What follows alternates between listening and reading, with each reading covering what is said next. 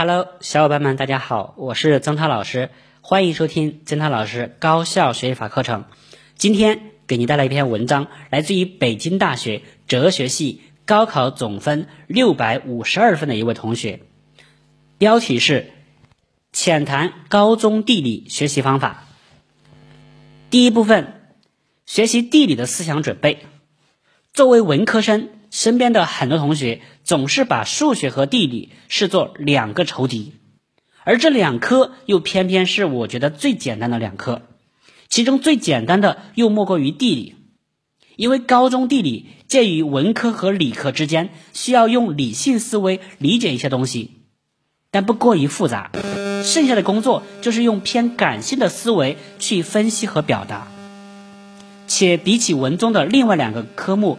历史和政治，地理显得最为客观实在，不带有一点阶级色彩，又与实际结合的相对紧密，所以事实上是实用性最强的一科了，因此深得我的喜爱。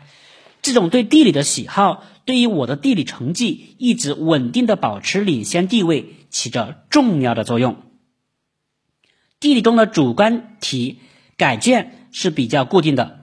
不像政治和历史那样有很强的主观随意性，所以高考中地理依然没有让我失望。在今年四川文综改卷主观题偏严的情况下，拿到与平时差不多的八十七分，也不错了。因此，同学们学习地理的心理准备就是要消除对地理的偏见，尽量喜欢上这门学科。即使实在没有兴趣，只要不讨厌和逃避它，因为高中学习的知识，它的深浅根本不要求浓厚的这样一种兴趣和热爱的层面，只需要一些务实的方法和技巧，以及踏踏实实的听课和完成作业，就能得到一个非常不错的成绩。第二部分，理解是关键。这句话好像是废话。可是却往往被忽视，总是看到有同学拿着一本地理参考书就开始做，十道题有九道不会就开始骂，这什么东西呀？地理是人学的吗？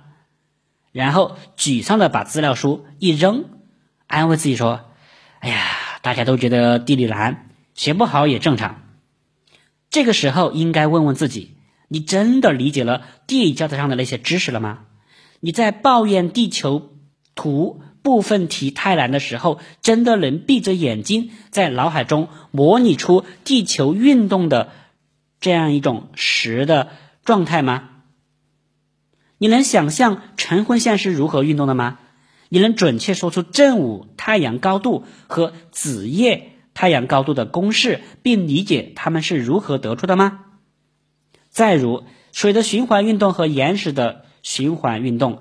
你是否能清楚的在脑海中像放电影一样模拟出它们的变化过程，然后在纸上一口气画出一幅流程图？而这些理解过程恰恰是理解的解题的基础和关键。你没有把根基打好，就妄图直接开始建大厦，因此做题遇到困难是必然的。我也没有厉害到。听完老师的讲义之后，就能够做到熟练掌握的内容。我通常的办法是认认真真的看教材，做到对课本上的知识完全理解，同时结合参考资料书的一些重点知识讲解。在完成这一步之后，我会试着在草稿纸上回忆。如果是像岩石的变化过程这样就具有时间顺序的知识点，我会试图画一幅流程图。如果是雨的类型、封面、气旋这样的知识点，我就画一个表格来做性质对比。但是有的时候啊，我还是不能够完全写出来。这个时候，我不会抱怨自己愚笨，而是再看一看资料书上的总结，思考一下，再合上资料，添上那些内容。所以关键在于你所总结的。或表格或结构图都是你合上书自己画出来的，而不是对资料书抄一遍。这个工作对于掌握课本知识极其重要。那么，如何检验这个工作做的是否到位呢？实践是检验真理的唯一标准。当你拿到任何一个基础题或中档题，能马上清晰的回忆起相关知识，而不再是有似是而非的感觉，你这项工作就做到位了。第三部分，刷题是王道。刷题之所以是王道，是因为刷题的数量在一定程度上决定了你的水平高低。高中考试的特点就是把一个知识点变换成很多花样来考我们。所以多见见题型是大有裨益的。其实掌握的知识和刷题是相辅相成的过程，刷题可以帮助掌握知识，而掌握知识的目的也就是解题。如果硬性的要求自己必须要把知识都掌握的清清楚楚才开始做题，未必可行。我很能理解，当老师布置的作业的 deadline 接踵而至。我们很容易失去复习基础的知识的一个这样一种耐性，而是直接开始做题。可是长此以往，做作业就完全成了一种疲于奔命的应付。所以，聪明的学生懂得让做题帮助自己更好的理解基础知识。关键就在于，即使作业再多，也不要成为作业的奴隶，必须抽出时间。进行第二个部分的掌握基础知识的步骤，这样做题的过程就是一个巩固的过程。做的题越多，每个知识点在你脑子里就越来越清晰，越做越有成就感，从而形成一个良性循环。在高三的复习中，有一段时间我很认真的按时按量完成老师布置的作业，但结果反而不好。那段时间的考试结果一直不理想。后来经过反思，我才发现，原来自己一直沉浸在题海中，变成了作业的奴隶。自那以后，我就警醒自己，一定要让所有做过的题为我服务。也就是说，我要知道我做过的每一道题的价值所在。比如，我做了十道关于太阳高度的选择题，我就明白这十道题让我重温了公式，加深了认识。要能保证，即使从现在到高考前都不再做类似的题，到了高考考场上再做这一类型的题，依然不会出问题。此外，做题的过程中容易发现自己薄弱的地方，如我发现我对几种岩石的转化过程的相关知识还不太熟悉，就马上翻教材、笔记、资料。记一遍之后，再找出几道关于这个知识点的题来做，直到准确无误的全部做对。因此，我又要提出刷题的另一个关键点：平时的学习和高三的复习开始阶段，最好每一次都集中的做关于一个知识点的题。一个很好的方法是在一本高考卷中挑题做。每一次都把一本卷子中考察某个知识点的题选出来，一口气做完。这样不仅加深了对这个知识点的掌握，还能对比同一个知识点的不同考法，摸索出这个出题老师的意图。第四部分总结才是王道中的王道。做完题如果没有总结这个步骤。那么做的题有百分之九十都等于徒劳，简直是对时间的浪费和精力的浪费。但是不喜欢总结这种现象的同学又很普遍，很多同学都只是做了题，对完答案就把题扔一边，继续做下面的题，如此反复，最后发现虽然做了很多题，却几乎没有成效，又来抱怨说自己付出了却没有收获。如果这一点说中了，那你真的应该好好改变这个坏习惯，否则不管是地理还是其他学科，都不可能取得什么大的进步。在地理学习中，如果说选择题还能靠简单大量的刷题来勉强提高，那么主观题也使用这一招，就是事倍功半了。总结答题模板才是提高地理主观题得分率最简单、最有效的途径。在高三的地理复习中，我做的最重要的一件事就是总结。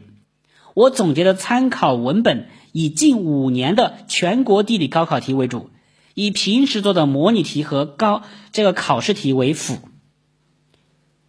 先说总结的小头，选择题。对于我认为有价值的错题，我会摘抄或剪贴在错题本上。有时候嫌工作量太大，就直接把错误题抄下来。除了我做错了的题，我发现还有一些凭运气蒙对的。比如我选择了一个我能够肯定正确的选项 B，但是选项 D 的说法呢，我也不那么确定。如果放在另一道题里面。我也可能就错了。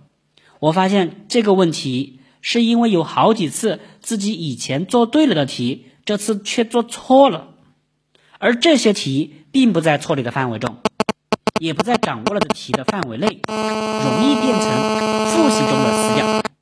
从那以后，我做完选择题对答对完这个答案之后啊，我会再参照答案从头到尾看一遍。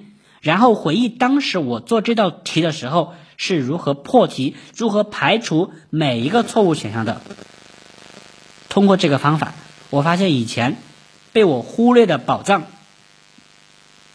一份详尽的答案里面蕴含着很多很多宝贵的知识，有些是很细小的、容易被忽略的知识点，有些则反映出自己的思维漏洞。在此，我强烈建议同学们要更加重视对选择题答案的研究。时间紧迫的时候，我就直接看答案，因为用过的答案上有我画过的重点，而且能够提醒我在哪些地方容易出错。其次，谈谈总结的大头——主观题。地理的主观题无非就是这几种类型。农业区位、工业区位、城市聚落、交通、产业转移、自然整体性、气候类型、水文条件比较等等，总结起来并不复杂。这里分步骤谈谈我的总结方法：一、总结主观题型，找出一个本子作为地理主观题答题模板的总结本，然后尽量全面的列出主观题类型。方法是。在近五年的全国高考试题里挖掘，把出现频率最高的题放在本子的最前面几页。比如农业区位和工业区位分析题，显然应该列在最前面。二，全面的总结各类型的答题点，还是拿农业区位来举例，把五年高考题中的所有农业区位题圈出来，然后分析他们的答案。把具有共性的要点列出来，比如气候、水文、土地、交通等；把不是共性的东西放在后面，并用括号注明在什么情况下使用。三、总结精细化。经过第二步的总结，答题模板还是太过粗糙。这个粗糙哈，比如有时候题目只是分析气候条件，这时候就不能泛泛而谈。就必须在气候这一小区位条件里详细的做文章。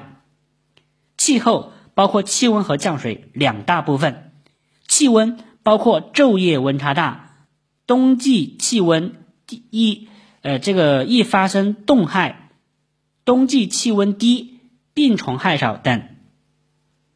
降水又包括生长季节降水量大，收获季节降水量小。方便采摘等这样十分小的要点，这些细小的要点都要认真整理。精细化的含义不仅在于做到大范围的题目的答题要点要齐全，也在于全面的整理到各种小范围题目的要点。四、总结之后的工作，第一个最重要的工作就是要反复看自己整理的模板。我相信经过你辛勤的整理，看那些东西。比资料书上的看了答题模板印象要深刻的多。没事的时候就反复看，必要的时候可以把一些十分重要的知识点编成口诀，比如每次分析自然整理这个整体性的时候就念水气土地生，代表水文、气候、土地类型、地形地貌、生物植被。第二个工作是持续完善，在以后做题过程中遇到从来没有见过的要点，或是容易忽略的要点，继续往自己的答题模板上添加。慢慢的，你的答题模板就成了一个任何资料书都比不上的最完善的答题神器，主观题分数也就慢慢的提上去了。第五部分应试技巧。如果你通过了刷题和总结这两关，地理成绩在理论上来说应该是一个非常不错的位置了。然后我们再讨论一下考场上的实际操作技巧，以尽量发挥出你平时积累的全部知识储备。考场上做地理选择题，第一要义就是稳，不要过于激动以至于审题不清楚。一定要仔细看题干的要求和给出的材料，拿不准的时候不要急着做出选择，而是要重新读题。也许是第一次遗漏了要点，也许是你没有意识到题干的指向性。平时做题的时候，除了选出正确答案，还要多思考一下出题老师的意图。慢慢的，你会发现自己看到一道题就知道老师到底要考你什么。甚至在拿不准答案的时候，也可能通过这样的逆向思维分析出老师想考的知识点，从而大大提高猜题的正确率。这种题感和英语语感类似，建立在平时的大量练习之上。关于主观题，首先考场上的一定要习惯勾画题干重点。第一个重点是限定范围。提示词有：根据自然整体性原理，根据图一和图表二三。第二个重点是答题指向，这个最容易被忽略。提示词有分析、说明、简述、列举等这几个词语的要点，答题尽量，呃，这个详尽程度是依次递减的。比如在一个分析工业区位题中。如果题目要求是简述回答交通便利，就基本上没有问题了。但如果是分析，这个回答就得不了分，必须根据题中给的地图或是常识说明交通到底是怎么便利了。比如说，地处铁路干线附近，铁路运输便利，靠近河流，水运便利。至于这个度到底怎么把握？也是要通过总结高考题的标准答案才知道的。有时候为了保险起见，可以比正常的要求回答的更详细一点。其次要注意答题要点化，重要的和有把握的务必放在前面。最后，我想告诉各位同学们的是，我已经在高中尝试过各种地理学习方法，最后发现。不管什么方法，从根本上遵循的就是书本中我列出的这几个最基本的步骤。这些方法最朴实也最有效。其实地理学起来并不难，只要按这些最朴实的方法，按部就班的、按部就班的去学下去，你一定会收获一个理想的地理成绩单。加油！